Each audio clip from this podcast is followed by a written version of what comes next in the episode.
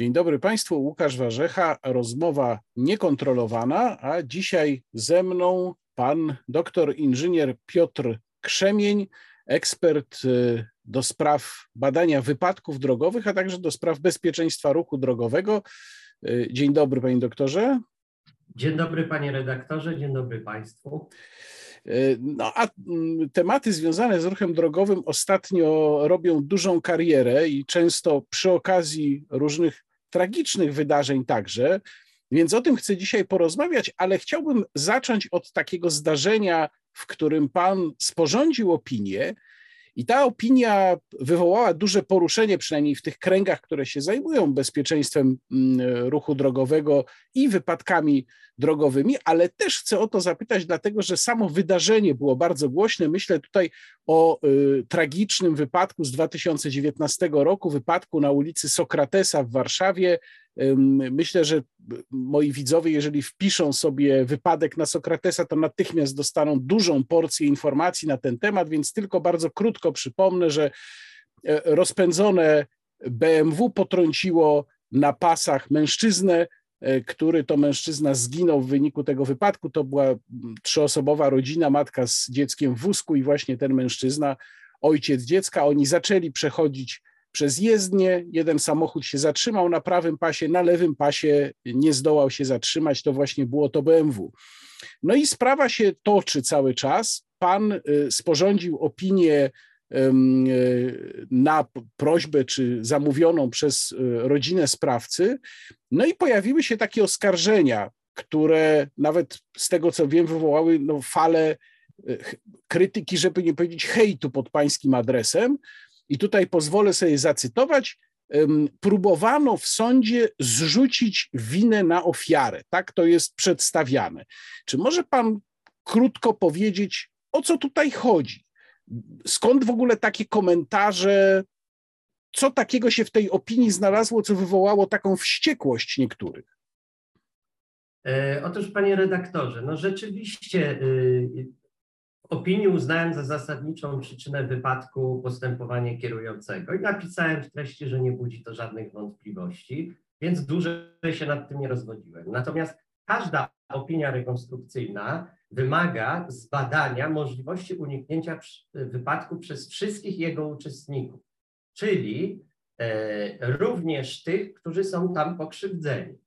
Stało się oczywiście ogromne nieszczęście natomiast, mm, natomiast z analizy symulacyjnej, z dwóch kamer monitoringu, którymi zapisami dysponowałem i ich nie ma w internecie, e, za pomocą specjalistycznego oprogramowania PC Crash, którego nie wykorzystywał biegły, który w tej sprawie opiniował przede mną, odtworzyłem przebieg tego zdarzenia, również z odtworzeniem samego mechanizmu potrącenia tego e, pieszego przez samochód.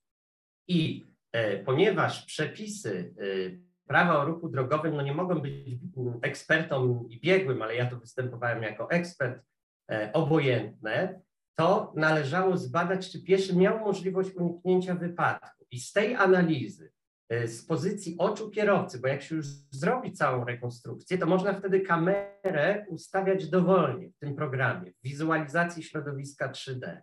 I kamera została usytuowana między innymi na wysokości oczu pieszego, później y, jego żony, która szła za nim.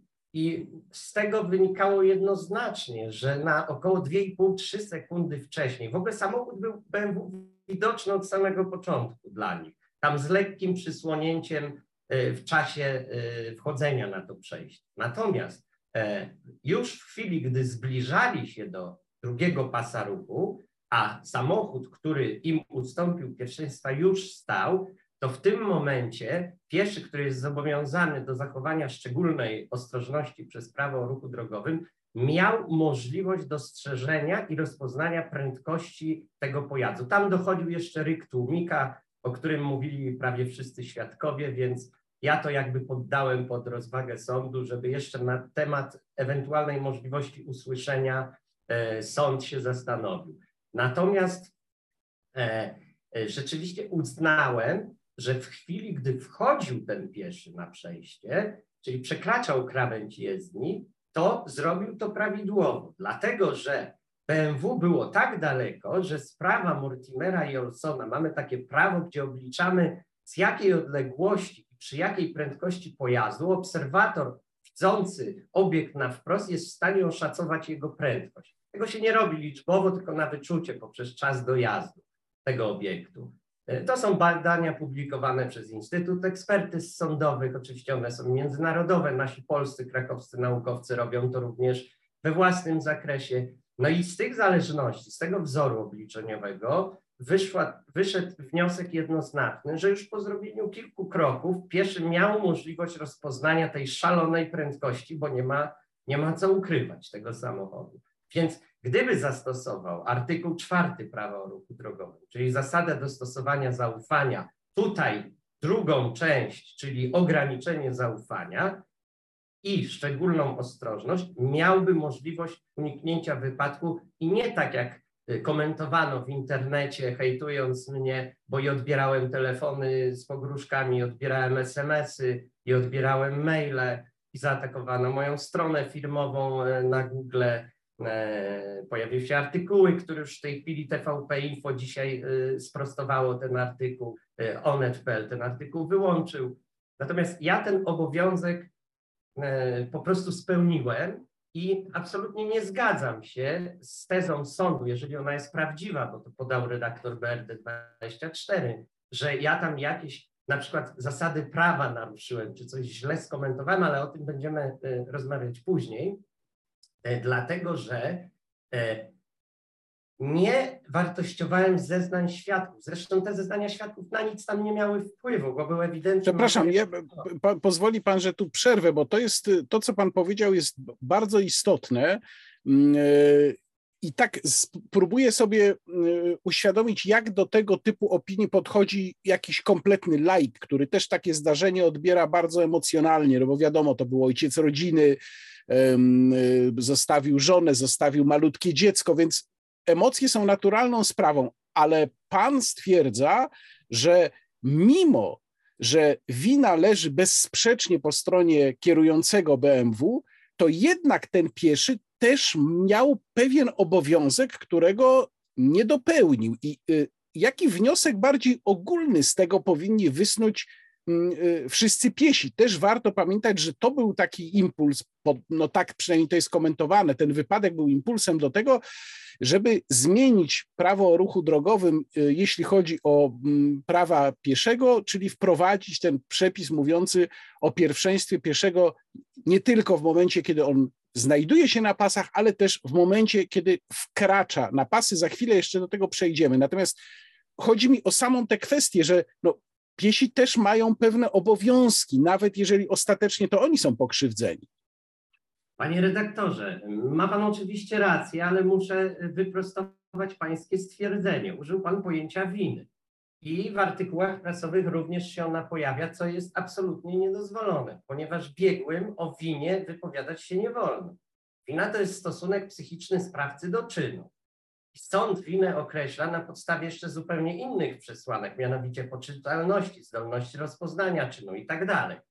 Więc biegli lub eksperci wypowiadają się w opiniach tylko i wyłącznie co do przyczyn lub przyczynienia się.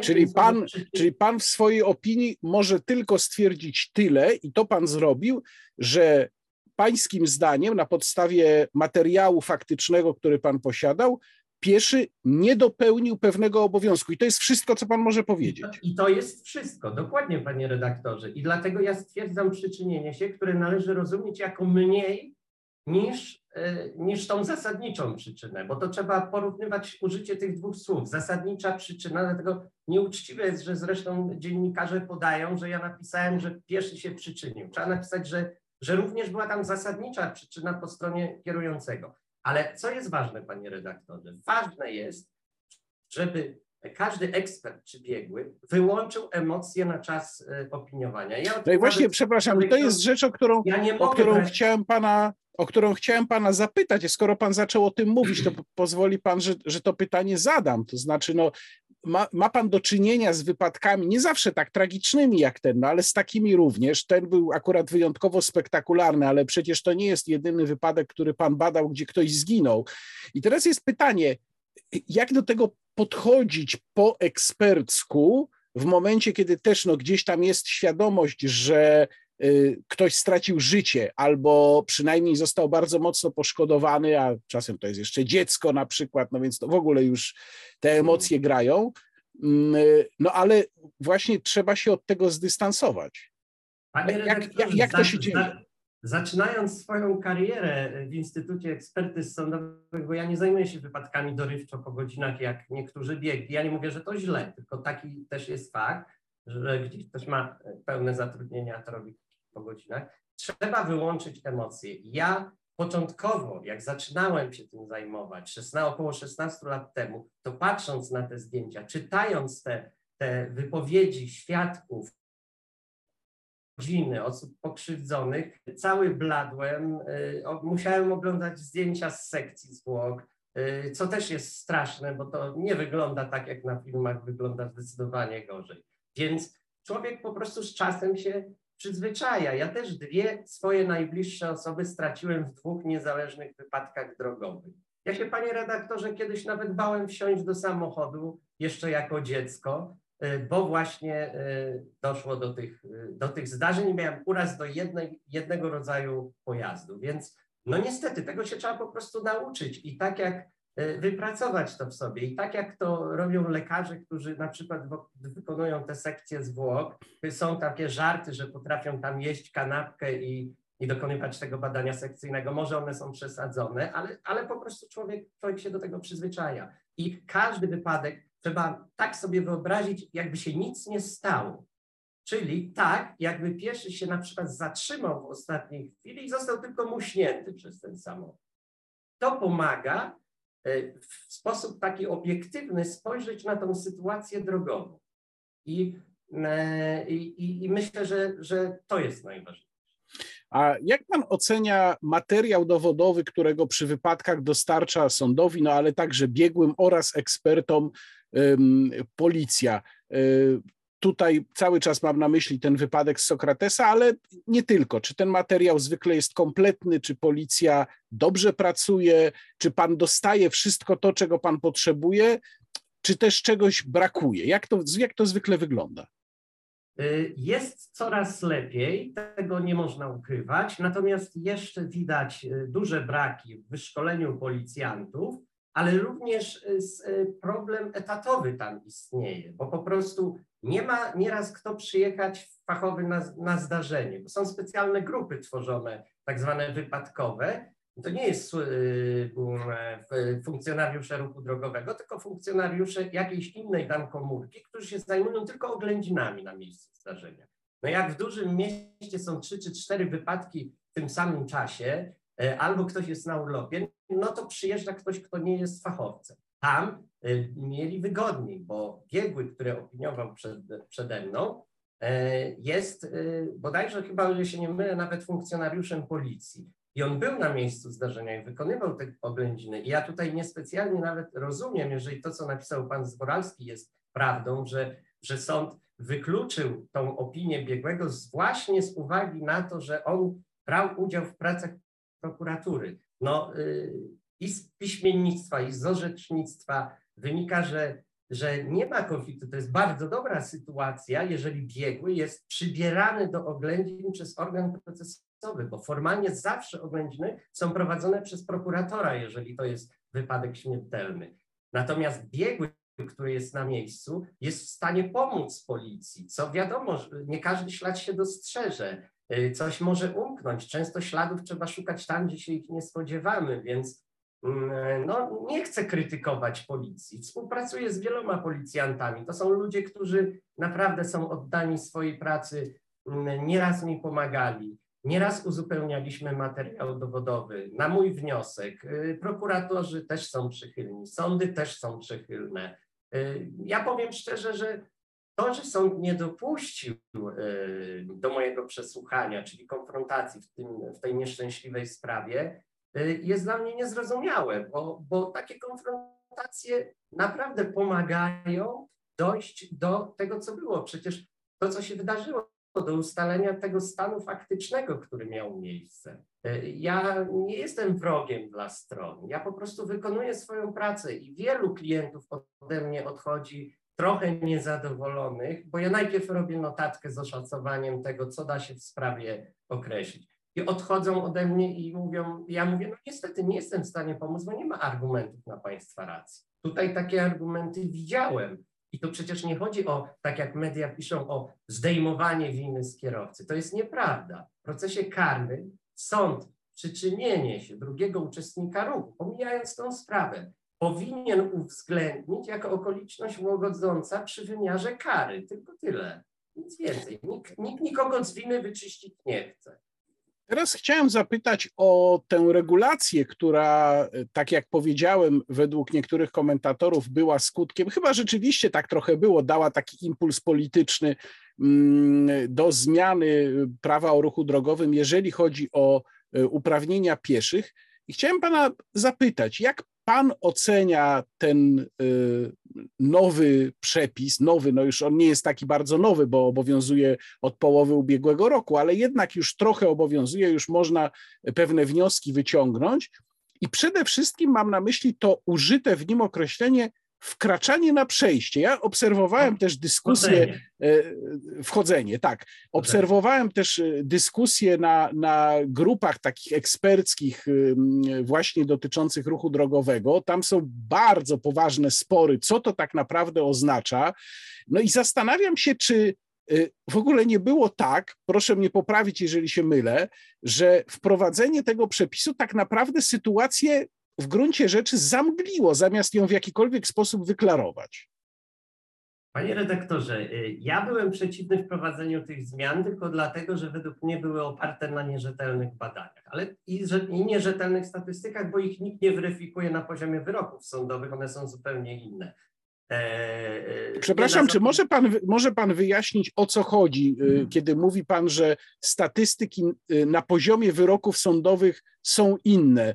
Bo to rozumiem, nie dotyczy tylko tej kategorii wypadków, różnych innych też. O co, o tak. co dokładnie panu chodzi, kiedy pan to mówi? Nie, nie ma innych, tylko w ogóle nie ma statystyk po zakończeniu prawomocnych postępowań sądowych.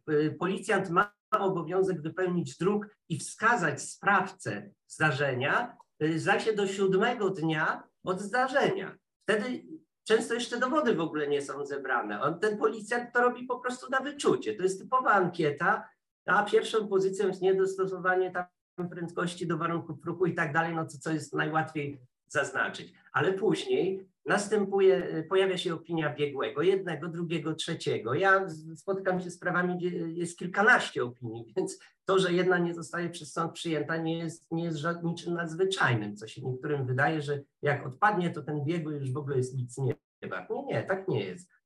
I y, po zapadnięciu wyroków prawomocnych już nikt do tego nie wraca, bo to się dzieje po latach. Nikt nie aktualizuje tych statystyk.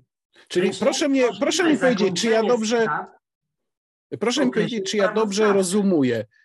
Załóżmy, że mamy, to jest akurat najnowsza sprawa, no bo przepisy, które mają wejść, zmiany w kodeksie karnym dotyczące e, przepadku e, pojazdów e, kierowców będących pod wpływem alkoholu. Załóżmy, że mamy taki wypadek, sprawca, wyszło to z badania na miejscu, sprawca był pod wpływem alkoholu, no mogła to być nieduża tak naprawdę zawartość alkoholu, ale już przekraczająca dopuszczalną normę, ale potem w toku postępowania sąd na podstawie różnych opinii dochodzi do wniosku, że ten alkohol, powiedzmy 0,21 promila, tak naprawdę nie miał wpływu na przebieg wypadku. Czy, czy ja dobrze rozumuję, że to jest właśnie taka sytuacja, kiedy wyrok weryfikuje statystykę?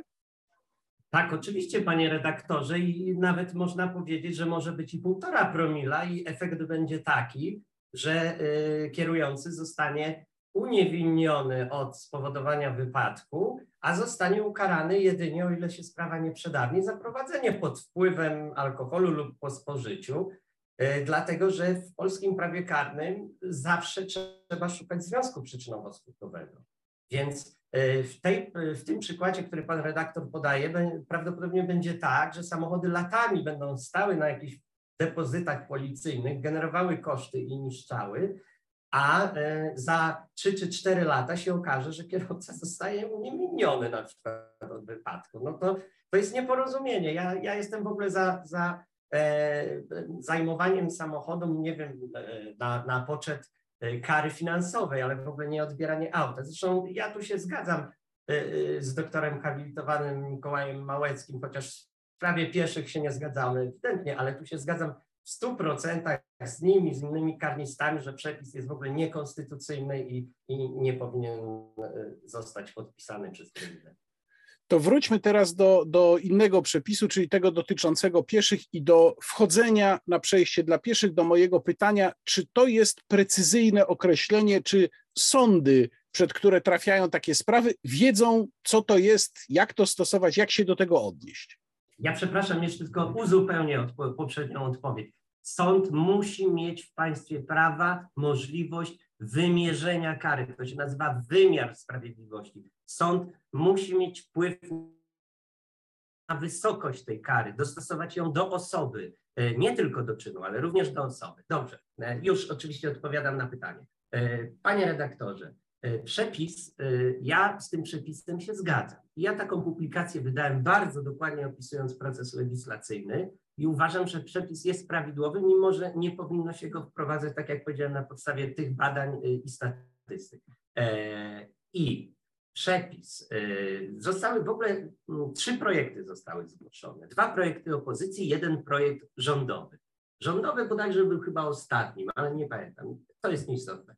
I teraz tak, y, y, wszystkie projekty opozycji zakładały takie na przykład sytuacje, że pieszy zbliżający się do przejścia, mający zamiar przejść, oczekujący na możliwość przejścia, że takiemu pieszemu będzie nadawane pierwszeństwo. Te, te dwa projekty opozycji zostały już na samym początku wyrzucone do sejmowej niszczarki. I projektem wiodącym, mimo że w internecie się zgłasza jako projekt mm, wszczynający całą procedurę legislacyjną projekt opozycji, ale ten projekt został odrzucony. Więc to może też, jak ktoś czyta, go wprowadzać w błąd. I projektem wiodącym rządowym był mówiący o pieszym wchodzącym na przejście dla pieszych. No i oczywiście, jak to w komisjach sejmowych zawsze bywa, albo były podkomisje, komisje, później pierwsze czytanie, drugie i, i tak dalej, po kolei wszystko. E, ci, którzy chcieli, czyli opozycja, która chciała wprowadzić te przepisy dotyczące pieszego oczekującego, pieszego zbliżającego się, mającego zamiar przejść, oczywiście próbowała to wprowadzić w formie poprawek do projektu. To, to było wszystko odrzucane. I minister infrastruktury, bo Ministerstwo Infrastruktury było autorem projektu, e, wyraźnie powtarzał kilkukrotnie na spotkaniach, komisji sejmowych i podkomisji, dlaczego i uzasadnią, dlaczego nie wprowadzają i nie zgadzają się na zmiany proponowane przez opozycję i dlaczego przyjęli pieszego wchodzącego. Tłumaczenie ministra, ktoś się może z nim zgadzać, ktoś się może nie zgadzać, ale intencja ustawodawcy jest jasna w tej sytuacji. Takie po prostu jest prawo. I mało tego, wypowiedział się miesiąc po wprowadzeniu e, przepisów o pieszym wchodzącym wypowiedział się rzecznik y, Ministerstwa Infrastruktury, pan Szymon Huptyć. I pytany był przez redaktora Michała Rachonia, już pytanie było postawione z tezą, bo pyta, mogę przeczytać. Panie rzeczniku, jeszcze kwestia dotycząca tego, co się dzieje na drogach w Polsce i tak dalej. Czy w tej sprawie prowadzone są jakieś prace? Mamy ten nowy obowiązujący przepis, tę zasadę o wpuszczaniu i uzyskiwaniu pierwszeństwa przechodnia zbliżającego się do przejścia dla pieszych, to dziennikarz. Również z tym na drogach, patrząc na zachowanie kierowców, choć mam wrażenie, że uczymy się wszyscy powoli, jak wyglądają plany i czy w ogóle są w tej chwili jakieś plany dotyczące konkretnych zmian w przepisach. No i odpowiada pan Szymon Huptyś. Ostatnio weszły w życie dwie nowelizacje prawa o ruchu drogowym, które dotyczą bezpieczeństwa. Bądźmy precyzyjni i bardzo bym też prosił o precyzyjne cytowanie przepisów. Pierwszeństwo uzyskał pieszy wchodzący na jezdnię. Znaczy, mówimy tutaj o momencie wchodzenia na jezdnię, nie zaś o momencie zbliżania się do tej jezdni. Michał Rachoń, dziennikarz. A to wyjaśnijmy to, bo panie rzeczniku, ja bardzo się cieszę, że pan to mówi. Proszę to wyjaśnić, bo to jest rzecz, która, jak ja jestem przekonany, dla kierowców nie do końca jest zrozumiała. Zresztą były dyskusje dotyczące tej kwestii. Jak jest zdefiniowany ten moment? Zdefin Szymon Huktyś, Ministerstwo Rzecznik, zdefiniowany jest w taki sposób, że jeżeli pieszy podejmuje ten akt wchodzenia na jezdnię, że tak powiem, no to wówczas on już ma pierwszeństwo i kierowca musi mu tego pierwszeństwa udzielić. Natomiast samo podchodzenie do skrajni jezdni i zatrzymanie się na chodniku nie powoduje uzyskania tego prawa pierwszeństwa. Dlatego mówimy o momencie wchodzenia na jezdnię. I tutaj to, należy... bardzo, to jest bardzo ważne i bardzo ciekawe, co Pan powiedział, bo ja nawet miałem przygotowane takie pytanie dotyczące tego, jak informowano y, obywateli pieszych o tym, jakie prawa im przysługują. Ja też to wtedy widziałem i spotykałem się z tym również jako uczestnik różnych rozmów w mediach, że dziennikarze nagminnie mówili o tym, że to jest prawo pierwszeństwa pieszego zbliżającego się do przejścia. Tutaj z tej wypowiedzi pana rzecznika, no, wydaje się dosyć precyzyjnie wynikać o co chodzi, ale ja w takim razie muszę panu z kolei zacytować to orzeczenie Piotrkowskiego Sądu, które było tak, tak triumfalnie cytowane też i przywoływane w ostatnim czasie przez część ekspertów zajmujących się mm, bezpieczeństwem ruchu drogowego e, i w tym orzeczeniu to przeciwko, sprawa przeciwko 54-letniej mm, kierującej, która na przejściu właśnie potrąciła inną kobietę, e, w tym w uzasadnieniu tego orzeczenia czytamy tak. Choć piesza nie postawiła nogi na przejściu, to uznać należy, że chciała przez nie przejść i oczekiwanie na wejście poprzedzone podejściem do przejścia sąd ocenia jako ruch pieszej wchodzącej na przejście. Należy uznać, że każde zachowanie pieszego zdradzające zamiar wejścia na przejście dla pieszych kierujący pojazdem musi odebrać jako sytuację wchodzenia na przejście. Wchodzenie należy potraktować jako cały proces, a nie tylko stawianie nogi.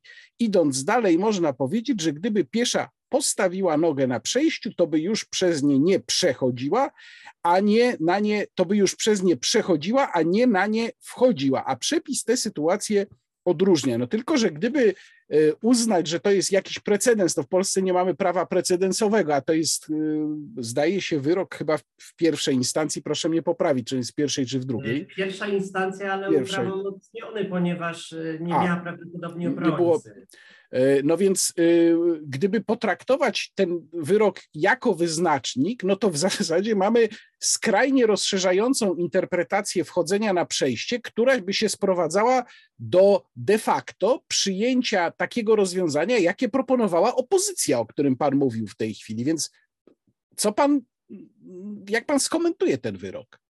E, panie redaktorze, no przede wszystkim uważam, że on nie jest oparty na prawie o ruchu drogowym.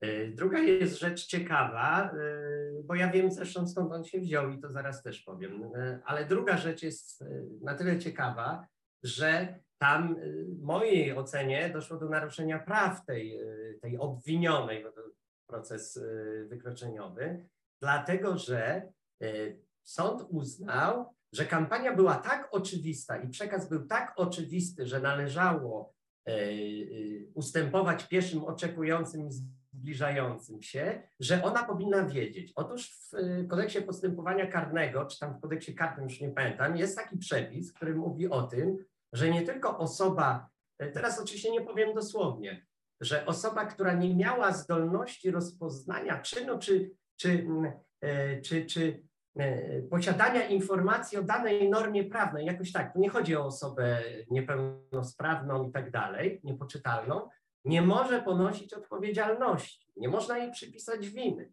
Więc teraz należałoby zadać pytanie, czy przekaz rzeczywiście był taki, że ta kierująca miała obowiązek wiedzieć o tym, co powie sąd w przyszłości w takiej sprawie. No otóż nie, bo ostatnio Prawo Drogowe News zrobiło ankietę, zresztą też dosyć sugerujący był tekst do tej ankiety, e, artykule, bodajże o tytule pierwszy oczekujący albo zamierzający wejść raz jeszcze, czy coś takiego. I tam rezultat ankiety jest taki, że 95% uznało, że pieszy oczekujący i mający zamiar przejść nie nabywa pierwszeństwa. 95% kilka osób zaledwie, a głosowało około dwóch, ponad 2000 osób. Więc trudno y, przyznać, że sąd miał rację, mówiąc, że taki był przekaz społeczny i że ta obwiniona miała obowiązek o tym wiedzieć, bo nawet gdyby uznać wykładnię sądu za poprawną, to i tak nie był sąd w stanie w żaden sposób udowodnić, że ta obwiniona miała obowiązek i powinna była wiedzieć o takiej interpretacji prawa. Pojawiła się zaledwie jedna tylko kampania społeczna, mówiąca o tym, że pieszy oczekujący ma pierwszeństwo i mówił to pan Marek Dworak, mówiąc, że moim zdaniem to jest pieszy wchodzący. I tylko tyle, nic więcej. Więc jedna z wielu. Było sporo kampanii policyjnych, gdzie pokazywano nawet tą nogę nad przejściem. Ja jestem przeciwnikiem nogi nad przejściem, bo to nie o to chodzi. Nogi mogą być zrównane, a że się porusza i jest na tej krawędzi, prawda? Bo pieszym jest też osoba na wózku inwalidzkim, pieszym jest osoba prowadząca rower. Więc moment wchodzenia się zacznie, jak przednie koło zacznie y, wchodzić na obszar przejścia dla pieszych. Poza tym ujednolicono, zmieniając ten przepis, ujednolicono go z konwencją wiedeńską. I tłumaczenie konwencji wiedeńskiej w języku angielskim, która ratyfikowała ją dopiero Anglia 2000, y, y, Wielka Brytania, przepraszam, w 2018 roku jest nieprawidłowe, bo tłumaczenie ze wszystkich, bo tam jest um, about to use, to może sugerować rzeczywiście takiego mającego zamiar wchodzić. W naszej y, ustawie przepisanej konwencji, czyli konwencja po polsku, jest wchodzący. Mówię o konwencji wiedeńskiej o ruchu drogowym.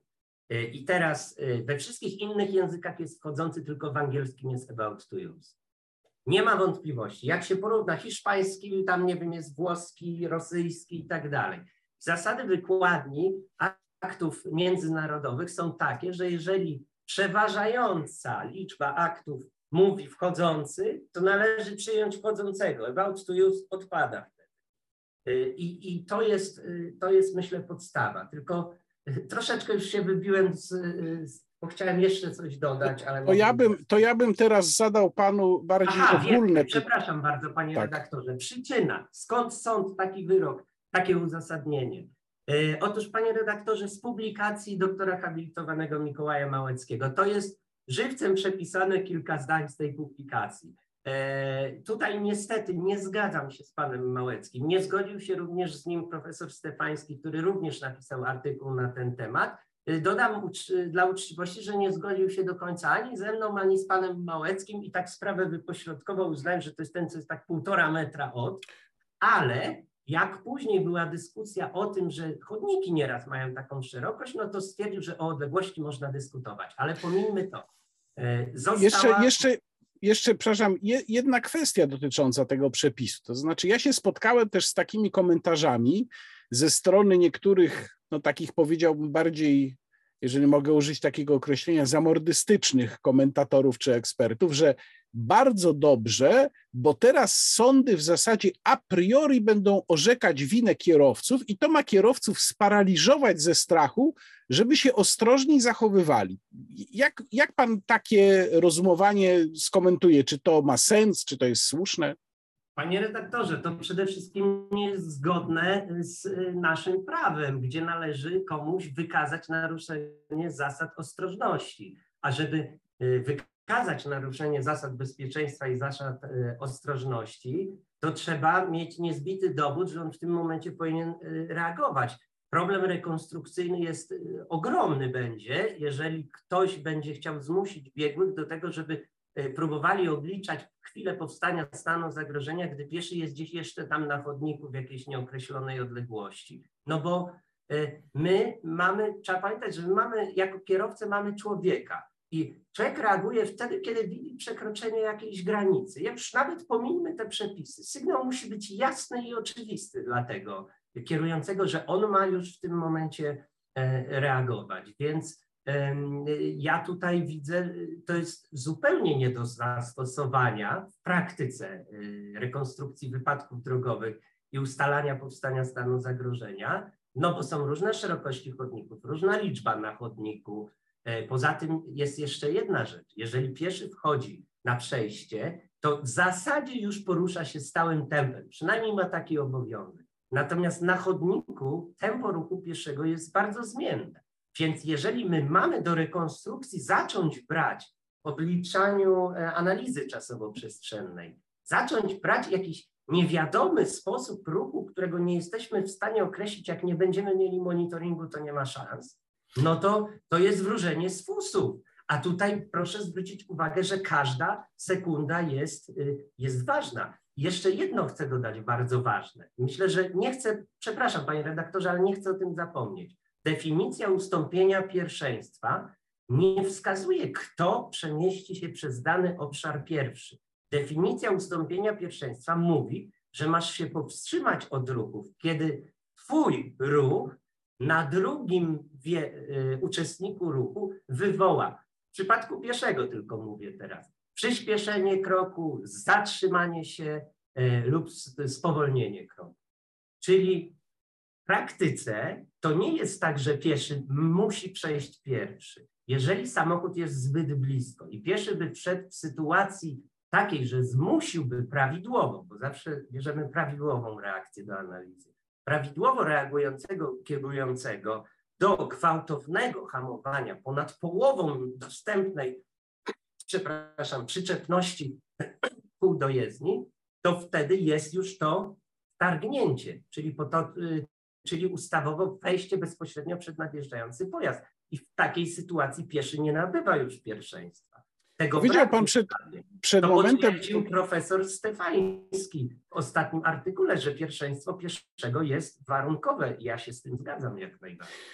Przed momentem powiedział Pan bardzo ciekawą rzecz o tym jasnym sygnale, który musi w różnych sytuacjach dostać kierujący, żeby podjąć określone działanie.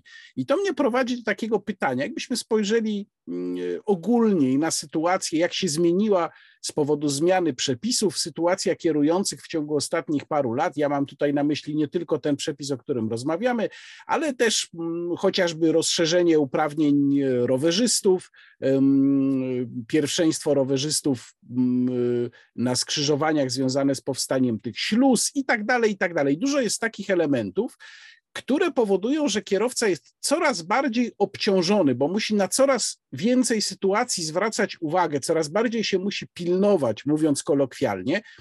I dlatego chciałem zapytać, czy istnieje jakiś próg obciążenia kierującego, y, po przekroczeniu którego już kierujący nie jest w stanie kolejnej rzeczy śledzić. Bo mam czasem wrażenie, jak czytam wypowiedzi zwolenników nakładania kolejnych ograniczeń na kierowców, że oni jakby no, nie uwzględniają psychologii kierującego, nie uwzględniają zdolności percepcyjnych kierującego. Czy, czy ja mam rację, czy, czy jest taki próg rzeczywiście? Panie redaktorze, nie wiem skąd pan to wie, ale ma pan pełną rację, bo jest takie powiedzenie e, nawet e, i ono jest badane w naszym środowisku biegłych sądowych, e, patrzeć i nie widzieć. To jest, właśnie chodzi o to, że oko człowieka wykonuje ruchy sakadowe i one, jest, one są hamowane przez y, ośrodki mózgu w tej sytuacji, gdy następuje jakieś wzbudzenie, jakiś sygnał. Także y, naprawdę często się y, krytykuje bardzo kierowców, że jechał, nie widział, w ogóle nie reagował, ale tak niestety się zdarza.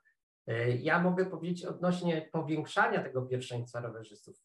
W tej chwili jest to w zasadzie już wycofują się państwa różne z tego.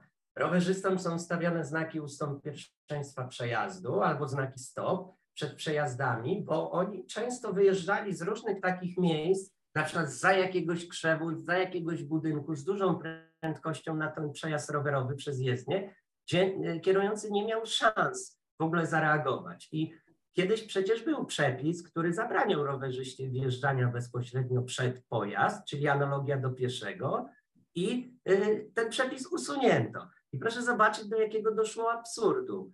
Kierujący pieszemu nie wolno wejść bezpośrednio przed, a rowerzyście, który się porusza trzy razy szybciej od pieszego i obok jedzie ścieżką, drogą rowerową y, półtora metra obok przejścia dla pieszych, może wjechać pełną parą, e, mówiąc nieładnie. Na, no, no to jest kompletne nieporozumienie. Y, masa rowerzystów ginie.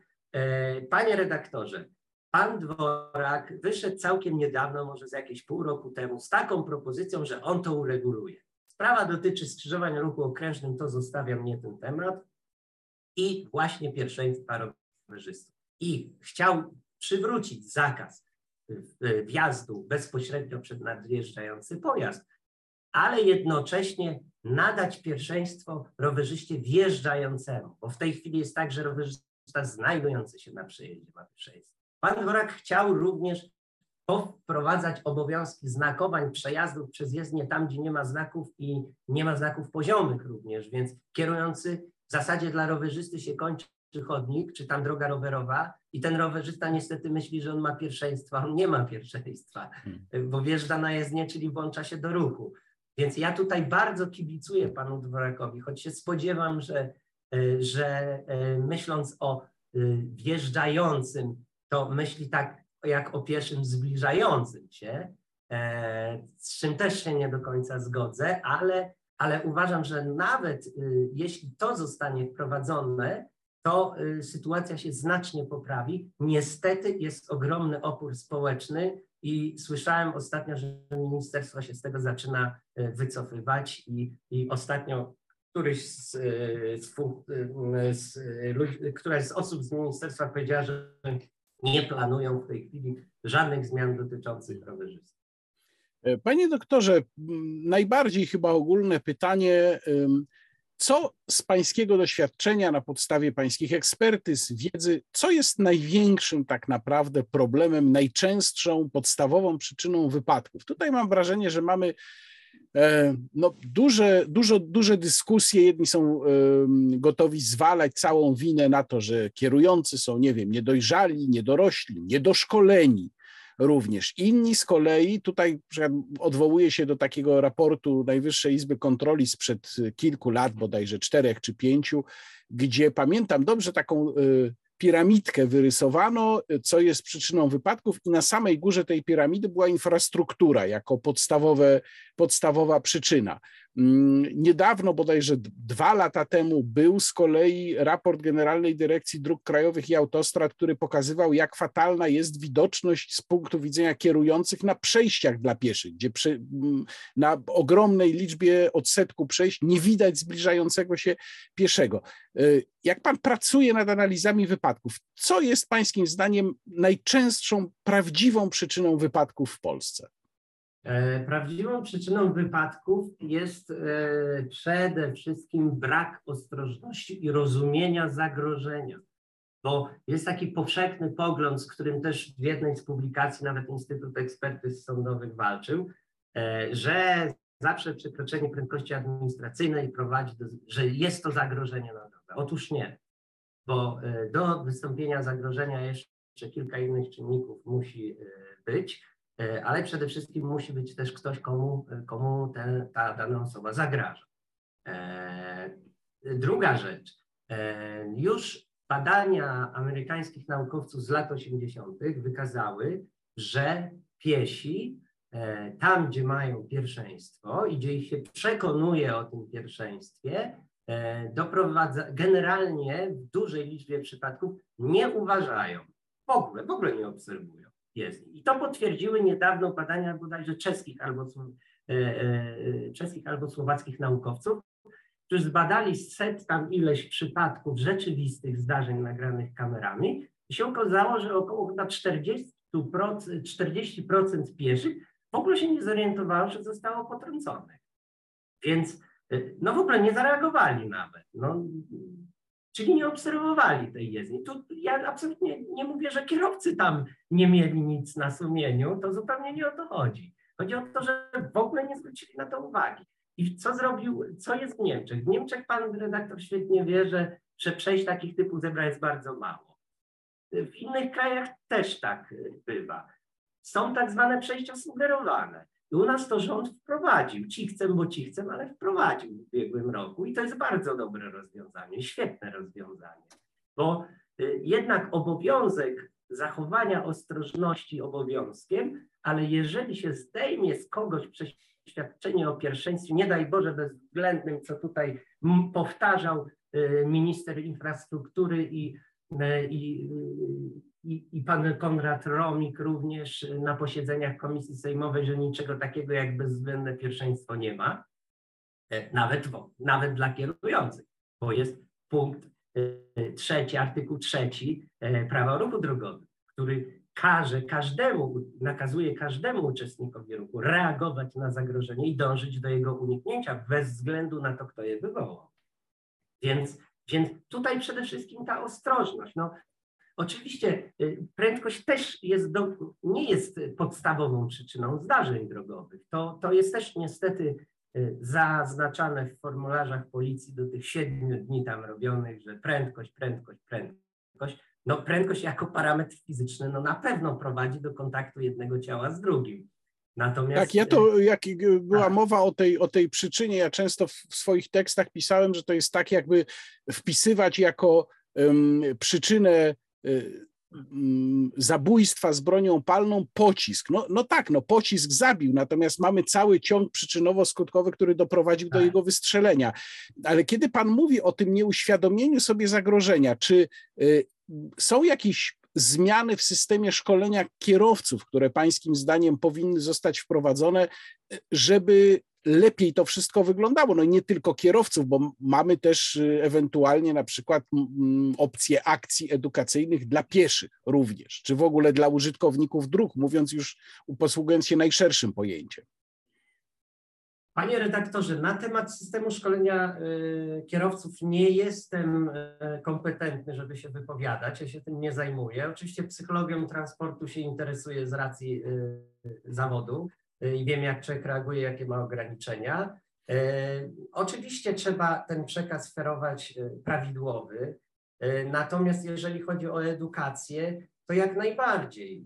Choćby ostatnio brałem udział w takim projekcie edukacyjnym pod kierownictwem profesora Brunona Hołysta, który, który właśnie dotyczył między innymi zagrożeń wobec pieszych i uczestników ruchu drogowego. Więc, więc tylko edukacja, ale trzeba zrozumieć, bo, bo ludzie nie rozumieją. No, dajmy taki przykład, teraz też często omawiane, że przejście z wysepką na środku, z takim azylem dla pieszych jest, e, to są po pierwsze dwa oddzielne przejścia dla pieszych, a po drugie, przecież jeżeli pieszy wchodzi na tamtą jezdnię sąsiednią, e, a my, a kierowcy już stają tu i czekają, aż on przejdzie przez tą wysepkę. Przecież to nie ma żadnego sensu. Przecież oni nie, nie, nie popełniają wykroczenia żadnego, bo nieustąpienie pierwszeństwa będzie wtedy, kiedy tego pieszego zmuszą do zatrzymania się lub zwolnienia kroku. I co ważne, panie redaktorze, trzeba podkreślić, obiektywnie. Nie jak zareagował pieszy. My nie patrzymy, czy ktoś zareagował, czy nie zareagował, bo może w ogóle nie zareagować, dojdzie do potrącenia i ktoś napisze, że nie doszło do nieustąpienia, bo, bo pieszy się nie zatrzymał, nie spowolnił kroku i tak dalej. Więc to nie tędy droga. Bierzemy w nauce rekonstrukcji wypadków drogowych, bierzemy tak zwanego wzorcowego uczestnika ruchu, nie wzorowego, tylko wzorcowego, o przeciętnym sposobie rozumowania, przeciętnej reakcji, przeciętnym widzeniu, refleksie i tak dalej. I rozpatrujemy całe zdarzenie z podstawieniem danych takiej osoby. I teraz na tej podstawie sąd y, wyciąga sobie wniosek przyczynowo-skutkowy, bo jeżeli, tak samo jak z tym alkoholem, jeżeli wyjdzie nam, że trzeźwy nie miałby żadnych szans uniknięcia wypadku, to sąd uzna, no to tym bardziej ten będący pod wpływem alkoholu. My jeszcze często badamy y, przyczynienie, tak zwane przyczynienie w zakresie skutku. Bo może być tak, że i trzeźwy, i pijany obaj nie mieliby możliwości uniknięcia na przykład zderzenia z jakimś tam samochodem albo potrącenia pieszego, no ale gdyby, gdyby zareagował jak trzeźwy, to do zderzenia by doszło przy prędkości 30 km na godzinę, a nie 70, bo by szybciej zaczął hamować. No to wtedy staramy się wykazać, że e, e, informujemy sąd i wykazujemy na podstawie takiej skali AIS, że prawdopodobieństwo doznania ciężkich obrażeń by było mniejsze na przykład o 40%, gdyby był trzeźwy. Ostatnia kwestia, ale muszę, może trochę egzotyczna, ale muszę o to zapytać, bo mnie to niezmiernie interesuje jako prawdopodobnie pieśń niedługiej przyszłości. Samochody, może nawet nie tyle autonomiczne, ale wyposażone w bardzo dużo czynnych systemów bezpieczeństwa. Już w tej chwili zresztą takie, część takich systemów jest obowiązkowa. bardzo wiele samochodów jest wyposażonych na przykład w system automatycznego hamowania przed przeszkodą. Przyznam, że mój samochód również i miałem y, dwa czy trzy razy w trakcie wielu lat jego użytkowania takie sytuacje, kiedy ten system no, zaczął działać bez powodu. I całe szczęście, że za mną wtedy nic nie jechało, bo samochód po prostu stanął mi prawie dęba, praktycznie na pustej ulicy. Jak mówię, no to się zdarzyło na wiele lat, tam dwa czy trzy razy, czyli bardzo niewiele razy, ale jednak. Czy pan miał do czynienia kiedyś z wypadkiem, gdzie właśnie zadziałanie takiego systemu doprowadziło do zdarzenia? A nawet jeżeli nie, to czy pan tu widzi problem w tej niedalekiej przyszłości, kiedy przyjdzie się mierzyć właśnie z takimi sytuacjami?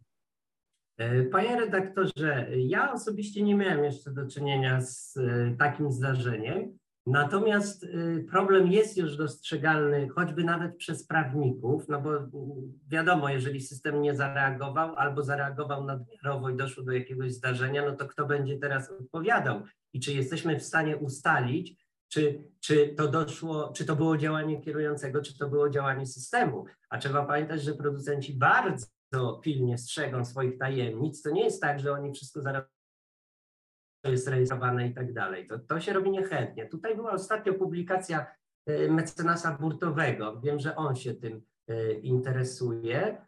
E, I co jest jeszcze tutaj ważne? Mm, aha, no zdarzają się też takie przykłady, że sam, sam ruszy i ostatnio na konferencji dotyczącej wypadków drogowych została opisana sytuacja, gdzie autobus sam ruszył. Ja tam już nie pamiętam, czy się komuś coś stało, ale autobus sam ruszył bez woli kierującego. To było badane, przecież nie pamiętam, jaki był rezultat, ale e, no, kierowca w ogóle nie, nie znajdował się w autobusie. On zaczął przyspieszać. No to będą problemy z tym, na pewno. Na pewno będą prawne problemy. Bardzo dziękuję. Moim gościem w programie Rozmowa Niekontrolowana był pan doktor inżynier Piotr Krzemień, ekspert do spraw badania wypadków drogowych i bezpieczeństwa ruchu drogowego. Bardzo dziękuję panie doktorze. Bardzo dziękuję panie redaktorze, dziękuję państwu. Dziękuję. To była rozmowa niekontrolowana. Łukasz Warzecha. Do zobaczenia.